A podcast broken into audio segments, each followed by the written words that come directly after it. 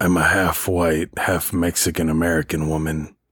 I visited Mexico for the first time when I was 10 and my sister was 8. It was Cancun. We went with my mom and grandma one night into town away from the resort. They spoke Spanish, so we felt comfortable. I remember there were dirt roads and young children selling gum. My family came across the table in front of a square with lots of silver jewelry sprawled across it. I'm not sure where the rain stick came from, whether it was sitting on the table or someone else walked up with it. I just remember a Mexican showing the handmade rain stick to my little sister, and after a minute, my grandma gave some pesos to the person for it. It was one and a half inches wide and about 13 inches long. It was cylinder shaped and made of wood. Flat on the ends, it looked really old and worn, but it was sturdy. There were three colorful bands of twine on each end. If you tilted it slowly to the other side, it sounded just like rainfall. I assumed there was rice inside hitting the little sticks as it fell down. We went back to the hotel with our newfound trinkets. Fast forward to when I was 18 in 2007. My mom and I were living in a one bedroom apartment in Plano, Texas. My sister was living in Michigan with our father. The computer desk was right next to the bed, and there was a shelf on the other side of the bed with pictures on it. My mom had been going through old belongings and placed the rain stick on the left side of the shelf. I was sitting on the bed when my mom was sitting down in front of the computer.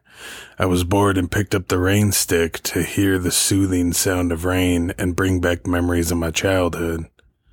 I thought it would be fun to start shaking it like an instrument and made a musical beat. As soon as I did that, I was in front of a fire circle of black people wearing little clothing. We were all sitting, surrounded by tall grass, no buildings, just out in nature. Their appearance and the feeling there was tribal. I was playing with the rain stick, shaking it while some were chanting a foreign language I did not recognize. I noticed my hands were black and suddenly I was back on the bed and my mom and I smelled smoke. It smelled like there was a fire burning in the apartment. We then witnessed a white fog slither up out of the rain stick. We screamed at the top of our lungs and ran out of the apartment as I dropped the stick. We calmed each other down thinking about what we should do. I told her the vision I had while playing with the rain stick, and she decided that we need to find a curandera, they clear spirits from homes.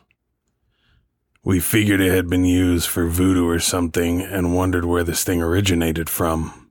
We realized that we didn't know exactly how old the thing was and how many people owned it before us. We prayed that whatever came out of that stick didn't follow us to the car. We were freaked out and scrambling through a phone book to see if we could find a curandera. We drove to the Mexican side of town, desperately seeking one, but it was past 10 p.m. and all the spirit and psychic shops were closed. We built up enough courage to return home the smell of the campfire was gone. I called this fat fuck musician I was dating at the time. His mom was a very well respected psychic in Dallas. He told me to wrap the stick in a red material and place it in the closet next to the front door.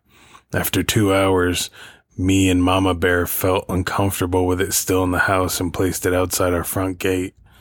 The next day, one of my sister's friends came by, a Native American dude we referred to as Ashtray. He knew I liked smoking ganja and brought a joint. I asked if he could get a bag of bud for me.